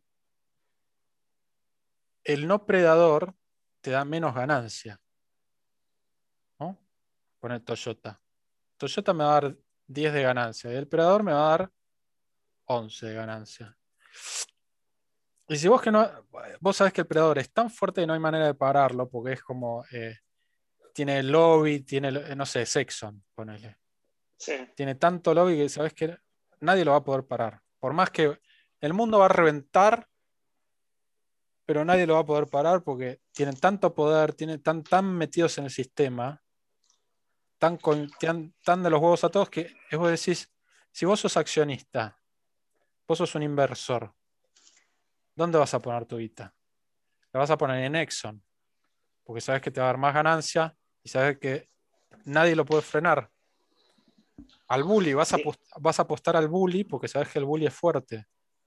Sí, pero ¿sabes cuál es el problema? De que toda la gente que apuesta eh, al bully, apuestan porque cree que puede ganar, no porque creen en el bully. Entonces, hmm. todo lo que se necesita es la razonable duda, o es una mínima grieta en todo eso para que empiece a entrar agua, agua, agua y se empiece a hundir. Y eso siempre parece como que es invencible, ¿viste? Es como, era demasiado grande como para caer, ¿viste? Esa la típica frase, too big to fail. Sí. pero, hasta los pero hasta los imperios más grandes tienen alguna, mm. en donde hay una ranura, una mínima grieta y empieza a haber presión del agua, primero entra una gota, dos gotas, tres gotas, de repente se abre el coso y se hunde en 15 minutos. sería la diferencia entre la Unión Soviética, el modelo de la Unión Soviética que estaba basado en la coerción, el secreto y el miedo, y el modelo de Estados Unidos. Pone. Sería como una cosa así, ¿no? Sí, para no ponerlo tal vez en términos como de, países, de vuelta, es. Yo, lo pienso por ahí en términos de, una industria. Imagínate, la industria de los autos eh, a combustión. En, los, en los 80 hubo un auto eléctrico pero se le cagaron de risa todos en la cara, el auto eléctrico, qué sé yo. Es como pegarle un balazo, boludo, a, una caja de, acero, viste, macizo. No le pasa nada, no, le hacen ah. ni una marquita. ¿Qué fue lo que pasó ahí? Hasta que, y todos apostando fuerte a la industria, hasta que de repente alguien dice, no, bueno, mirá que se puede. Y por ahí le hace una pequeña marca eh, una pequeña marca, no, boludo, es una pequeña marca, es toda una boludez. Siguen apostando todo. Hasta que de repente se hace una pequeña grieta, que para mí es lo que terminó pasando cuando salió el Model 3 de, Tesla. Se mostró que un auto en un precio razonable podía tener mejor performance y la misma calidad que un auto a combustión. Y esa fue la primera grieta. Y entonces de repente empieza a pasar que muchos de los que apostaban al bully o, al estatus que, parecía invencible y que nunca iba a cambiar, empiezan a sacar la guita y la empiezan a poner en otro lado. Y que ahí tenés a las acciones de Tesla por el, por el cielo, completamente sobrevaluadas para muchos, pero para mí esa sobrevaluación de la que se habla no es más que un reflejo de, un paradigma que cambia. Y, y olvídate que cuando se termine como de posicionar, y, salga una empresa además de Tesla a hacer ah. también masivamente autos, de repente se vuelve un buraco y ya no podés sacar más el agua. Vas a estar sacando con un balde cientos de litros de agua que, te entran y te terminan hundiendo. Y así se va a hundir algo que parecía que iba a estar acá para siempre, que eran los autos de combustión. Mm. Y eso mismo puede aplicarse a cualquier empresa sin importar cuán grande sea, o cualquier industria sin importar cuán grande sea todo lo que se necesita es un pequeño rasguño, un pequeño agujerito por donde se filtre agua. Es como que vos tenés el agua que representa como el, mercado, el agua que va fluyendo y vos de repente porque tenés el tamaño suficiente la querés como, querés como dejar, cortarle, que haces una represa y se empieza a acumular, se empieza a acumular, porque no estás, no estás dejando de que fluya eso naturalmente y van los accionistas van a seguir apostándote a vos porque te ven fuerte. Pero saben de que eso es artificial y que no va a durar para siempre. Y en el eh, tipo, y la, competencia, el otro flaco está haciendo una cosa que es más natural y que es que sabes que es compatible con el fluir de la guita, con el fluir del, del agua. Entonces, en cuanto ven que lo otro es viable, se van a mudar, se, van a mudar todos masivamente al otro y toda tu estructura gigante tipo, va a colapsar. Básicamente. Una cosa así. Sí. Y por eso sería que el bully a largo plazo, porque el bully se basa en el autoritarismo y no en la productividad. Exacto. Esa sería la diferencia letal que termina matando al bully. Sí, y se basa también en violar las reglas de juego acordadas por todos. ¿viste? Pero eso a quién le importa, boludo. Para, mí es el mismo caso, ¿viste? Es, el caso de. Pero al accionista le chupa un huevo, o sea. No, al accionista. Y más o menos. Mientras que te dé guita, ¿por, qué? ¿Qué te importa si mataron a, a coger niñas de 10 años, boludo? Y boludo, porque si eso se llega a saber en algún momento, toda tu guita se va a la mierda. Entonces a vos te conviene que mm. eso no pase. Ah. Porque algún día, no va a ser hoy, no va a ser mañana, no va a ser dentro de cinco años, pero por ahí en 20 años eso salta y cuando eso salta, estás en la lona. Estás en la lona. ¿Y, por qué estás en la lona? Porque corres el riesgo de, que todo se arme como una corrida bancaria. Claro. Y todos saquen la guita y la empresa no valga nada y nadie le compre nunca más nada. Jamás. Claro, pero vos como accionista, si, yo estoy atrás de mi escritorio, puse acciones en Coca-Cola. Si Coca-Cola sale a matar, eh, a hacer trabajo infantil y a esclavizar gente, a mí no me afecta como tipo mi reputación, ¿entendés? Tipo nada. Sí, te afecta por haber puesto guita ahí. De hecho, esa es una de las modas que está, que está surgiendo más. Pero si nadie sabe dónde yo tengo la guita, yo, yo puedo estar, no sé, invirtiendo todo en la empresa más funé, más terrible, oscura y asquerosa del planeta Tierra, salgo y, nadie sabe que yo tengo la ITA ahí. países como Noruega, por ejemplo, solamente aprueban para ser proveedores del gobierno, tienen como una lista de empresas que pueden entrar o no entrar, dependiendo de cuán éticas son en términos de para con sus trabajadores, para con el medio ambiente. Ahora, uno puede decir que todo eso está, está truchado, que está un poco dibujado, lo que quieras. En mayor o menor medida puede estar dibujado. No, sobre todo puedes dejar a alguien bueno afuera por decir que no es bueno. Capaz que el tipo es bueno y decir, ah, pero no, me diste la coima, no entras, Pero influye en la decisión de cómo se pone la guita. Y cada vez empieza a ser mucho más eh, a importarle mucho más, sobre todo ahora que más gente empieza a tener acceso a los mercados, cuál es la ética de la empresa para poner la guita. Es una moda que recién está empezando, está para mí en su infancia. Por eso, pero todo eso Pero con el tiempo va a empezar a, importar cada vez más. ¿Por qué? Si no hay un incentivo real. No hay una ley de termodinámica que, te lleve ahí. Hay dos cosas. Por un lado es... Eh, eso es cultural, es como una moda que va y viene. Es cultural. No, para mí es cultural, a las nuevas generaciones creo que les importa eso. Por eso, pero, para, el tipo va y viene. Eh, es como que va y viene. Yo lo que te estoy hablando es de la, de la termodinámica de la guita.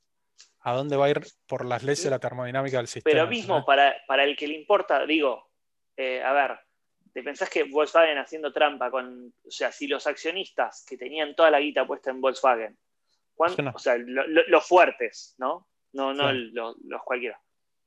¿Cuántos te pensás que sabían de eso y cuántos no? Probablemente si alguno sabía, haya empezado a cambiar su posición porque si eso salta, iban a caer las acciones y su guita se veía perjudicada. Entonces no, no le mm. conviene. Vos decís, ponele, Volkswagen es muy interesante. Vos decís que Volkswagen, el resultado neto de haber hecho todo eso, es ¿ganaron guita o perdieron guita?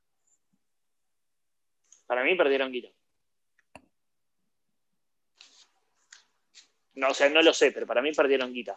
Para mí también. Espero que hayan perdido guita.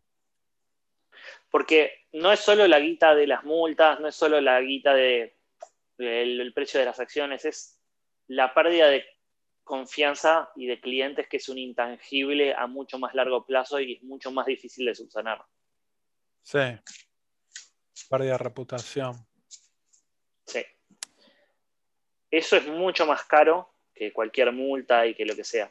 Entonces, sí, obvio, hay algunos inversores que deben tener como su política, che, hace eh, cualquier cagada, pero necesito estar muy convencido de que nadie te va a agarrar nunca. Hay algunos que van a tener eso, tipo, no importa que hagas algo mal, siempre y cuando seas muy crack en esconderlo y no te agarren. Pero van a haber otros que van a querer decir, no, boludo, yo no quiero correr ese riesgo con mi guita, boludo. No voy a poner 5 billones de dólares en una empresa que si pasa esto yo pierdo el 20%. Nadie es tan boludo.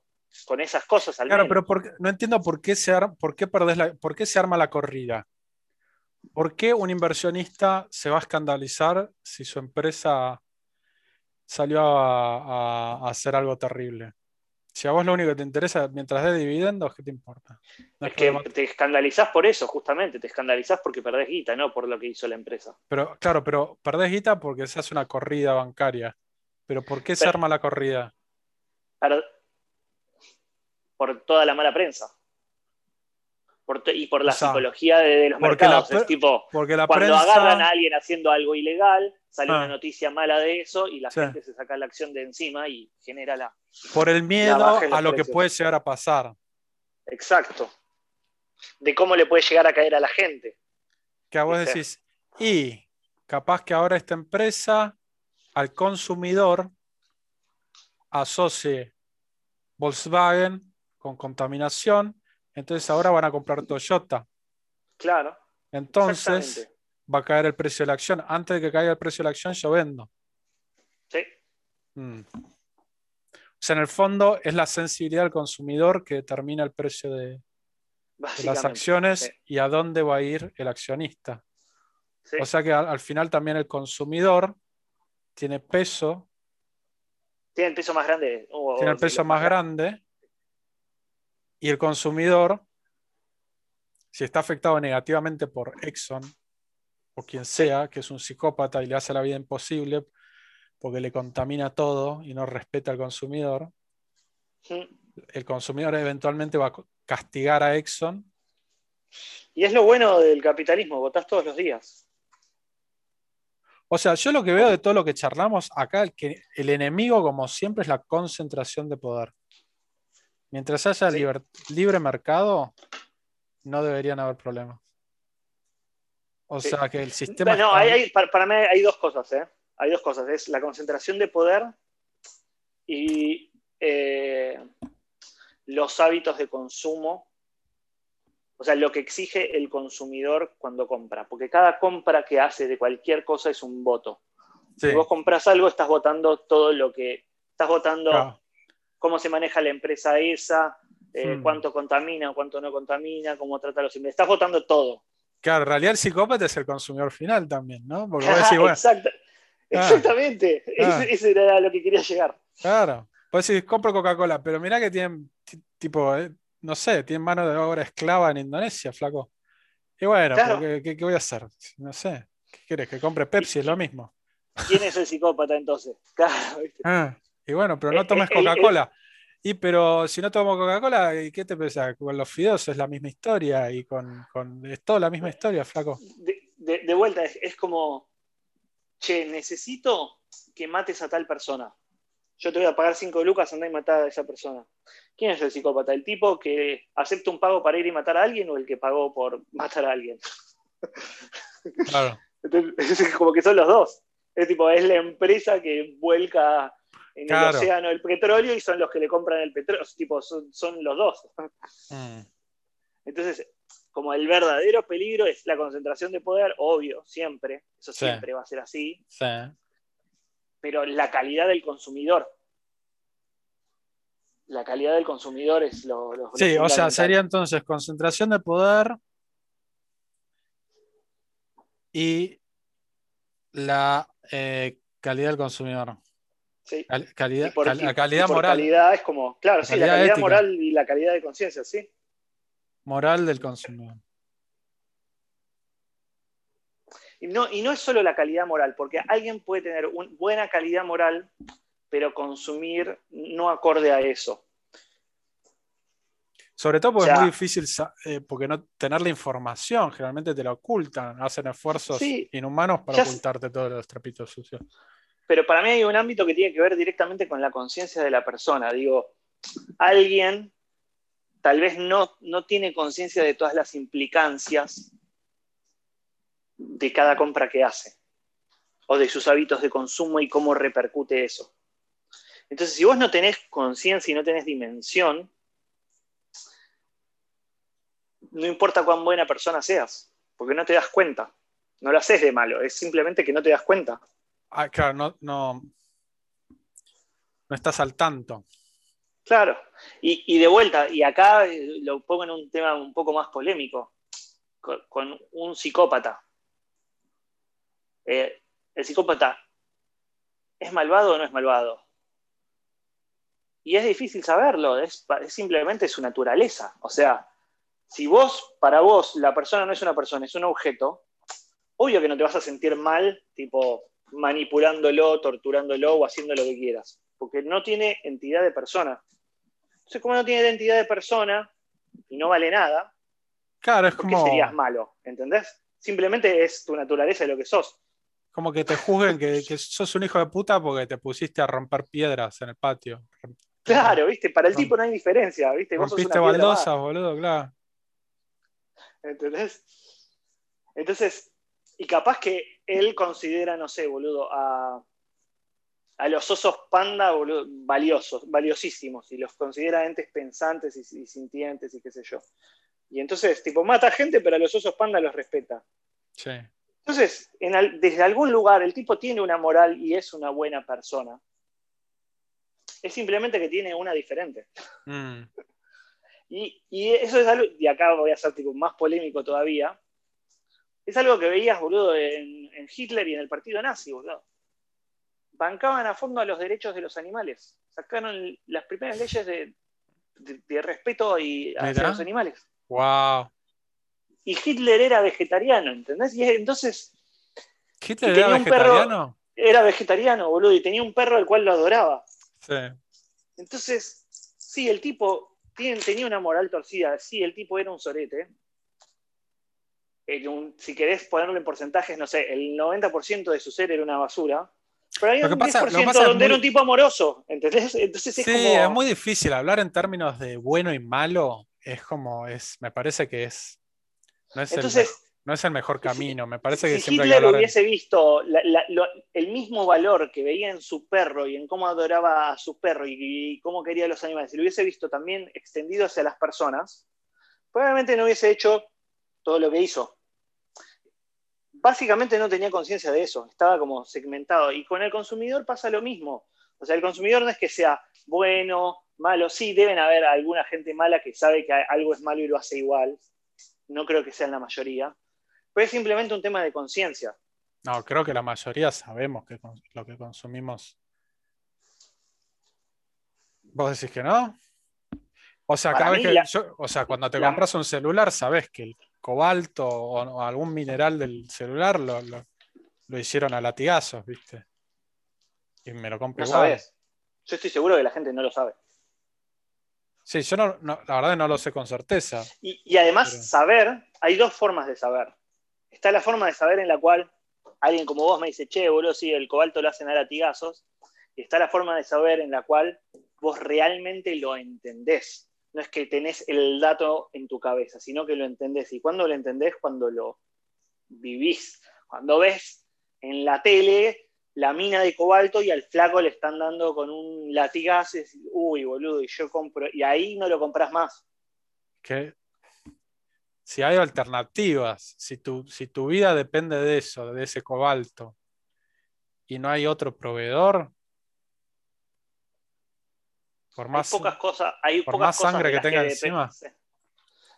no, yo creo que habría mucha gente probablemente que no, que no, Si tu vida depende de, es una cuestión de supervivencia. Pero la mayoría de las cosas del consumo no son cosas de supervivencia. Pocas de las cosas que se consumen son por absoluta supervivencia. Sí, aparecería como el celular sin cobalto o hecho de otra manera, que es un poco más caro. Eh, pero solamente aparecería el celular sin cobalto cuando la gente tomase conciencia de lo que implica el celular con cobalto. Hmm. Entonces, eh, no es un tema 100% moral, porque tal vez cuando la, moral el tipo ya la tenía y ya tenía su forma de lo que está bien y lo que está mal, es simplemente que ahora aparece un elemento nuevo en su conciencia de que el cobalto se obtiene de esta manera.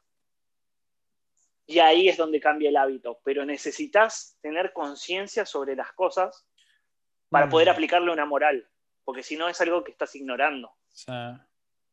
Entonces, para mí, lo más peligroso desde ese lado es la ignorancia. Sí. Ignorance is bliss. Sí. cuanto menos ignorante es el consumidor, mejor va a funcionar el sistema capitalista. O sea, más provecho le va a dar a la sociedad el sistema de libre mercado y capitalista. Cuanto menos. No, no. cuanta, más conciencia, cuanto más educado esté. Por eso, cuanto menos ignorante sea el consumidor.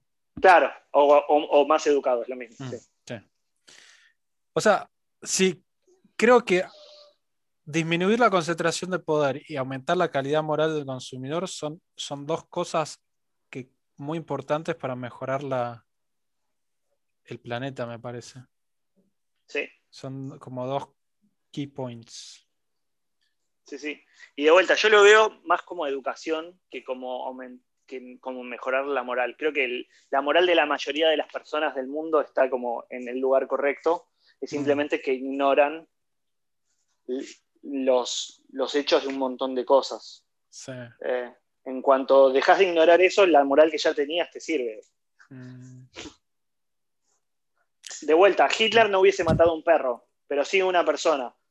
En el momento en el cual se da cuenta que una persona y un perro tienen mucho en común, ya dejaría de matar las personas. Y es la misma moral que tenía de antes que aplicaba con los perros, solamente que ahora la agrandó en su esfera de conciencia, también le extendió hacia las personas. Sí, pero vos estás dando por supuesto que lo que hizo Hitler está mal. Bajo mis parámetros, sí. Claramente bajo los suyos no estaba mal. Claro, eso es lo que digo. Bajo los míos también es un horror lo que hizo, pero capaz que en su realidad el tipo estaba haciendo, realmente estaba haciendo todo lo que podía por hacer del mundo un lugar mejor para vivir. Sí. Anda a saber. Sí, sí. Ese es otro tema interesante, decir, bueno, ¿cómo definís lo que es bueno y lo que es malo? Yo solamente tomaría, me basaría en, en, yo basaría un sistema moral que se base en la realidad, como decir, bueno, esta ley moral está porque promociona tal resultado que es beneficioso para la sociedad por tal motivo, todo basado en evidencia. Como, ¿no? Como que como un approach científico a un sistema moral. No, es muy difícil tener morales absolutas. Es muy, muy difícil, tipo, una moral científicamente absoluta. Bueno, es que, no, pero justamente por eso el, sistema científico es, es, uno de los pocos, es, el único sistema de pensamiento que conozco yo que no es que, que, evita ser absoluto, por, por definición. Pero lo que digo es, siempre la moral va a partir de supuestos. Igual que el método científico, siempre parte de algún supuesto. Claro, vos decís, bueno, me, me paro en todos estos supuestos y ah, usando la lógica llegamos a tal conclusión y, y, por eso ponemos esta regla moral. ¿no? Que seguramente, seguramente la mayoría de las reglas, los 10 mandamientos, todos tienen una justificación basada en evidencia. Sí, sí, y el, y el, sistema legal. Sí, sí, sí, la, la vasta mayoría. hacer, hacer de eso un hábito y decir, bueno, no inventar reglas morales que satisfagan al ego de un individuo, por ejemplo, que es para hacer que el emperador se sienta más importante, cosas como esa, ¿entendés? Claro. Es como. Porque hay mucho de lo bueno y malo que es para mantener el statu quo, para bla, bla, no sé, que responden al. a, a poder mostrarle al mundo cuánto guita o estatus tenés o cuánto poder tenés, o cosas que no son conducentes a, una sociedad saludable, me parece a mí, no sé. Sí, y vuelve toda la concentración de poder. Sí, hay muchas reglas que están diseñadas para concentrar y mantener el poder. Y, hay muchas reglas que fueron diseñadas por una concentración. Por eso, sí. Diría en que, cuanto hay menos concentración, necesitas más... Eh, más consenso y obtener consenso para cosas extremas es más difícil. Que igualmente puede pasar, ¿viste? Mm. Eso es para otra charla. Bueno, me encantó la conclusión. De, todo esto saco estos dos puntos que los voy a tratar de analizar para los próximos dos, dos podcasts. That podcast. Me encanta. Ahora falta ponerle un nombre al podcast. Ah. Y, hay una cortina musical que la, puedo armar. Ah, dale, bueno. Excelente. ¿Qué nombre le podemos poner? Em, yo lo pensé mucho, pero siempre se me ocurrió the, the Elephant in the Room. Oh, está buenísimo. Me encantó. ¿Sí? Sí y siempre tenés que con el entrevistado hablar del elefante que está en el cuarto, claramente. Algo bien polémico, ¿viste? Como... Claro, sí, sí, sí. Y, en realidad haces poner la mitad del podcast hablando de otras cosas que nada que ver, y cuando llega a la mitad decís, bueno, y ahora hablemos del elefante ah, en el cuarto, y tiras el tema. El tema ahí que, todos estaban esperando que hables de eso y no, no le estabas hablando. ¿Y en castellano cómo podría ser The Elephant in the Room? ¿Eh? El elefante en el cuarto. O el elefante rosa. No, no, eso tendría otras connotaciones. Ah, el elefante en el cuarto. Es... ¿En español se usa esa frase? Se reusa, sí. ¿El elefante en el cuarto? Sí. El, elefante en la habitación. Ah, bueno, es traducción directa. sí. sí.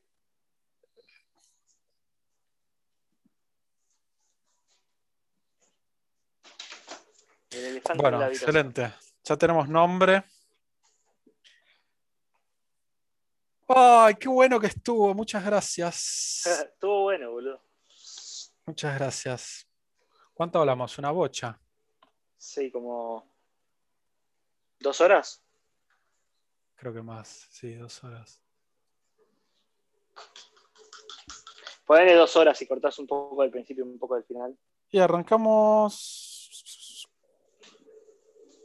4 y cuarto. 5, cuarto, 6 y cuarto. Sí. Casi dos horas. Bueno, es una buena duración. Bien, una buena duración. Hay que hacerle, le podrías pedir a Flor que te haga tipo un dibujito que sea tipo el logo del elefante en la habitación. Sí. Y lo pones como tapa en Spotify del elefante en la habitación. Yo te armo la cortina y, y la pones al principio y al final y lo subís. Bueno, excelente. Creo que puede estar bueno. Excelente. Y el Mm, elefante que está en la habitación lo puedes poner que sea rosa en el dibujo. Si querés. Podría ser, sí. Eso es cuestión de que se lo digas a Flor cuando le pidas que te haga el dibujo. Álvaro, música. Elefante rosa. ¿Qué quiere decir el elefante rosa? Porque eso me suena. De un capítulo de Los Simpsons, tal vez. No, pero como que es, es una frase este, tipo. Ah, sí, sí, sí. Es Como, bien de drogadicto. Quiero ver elefantes rosas. Es muy de LSD. Claro, dice.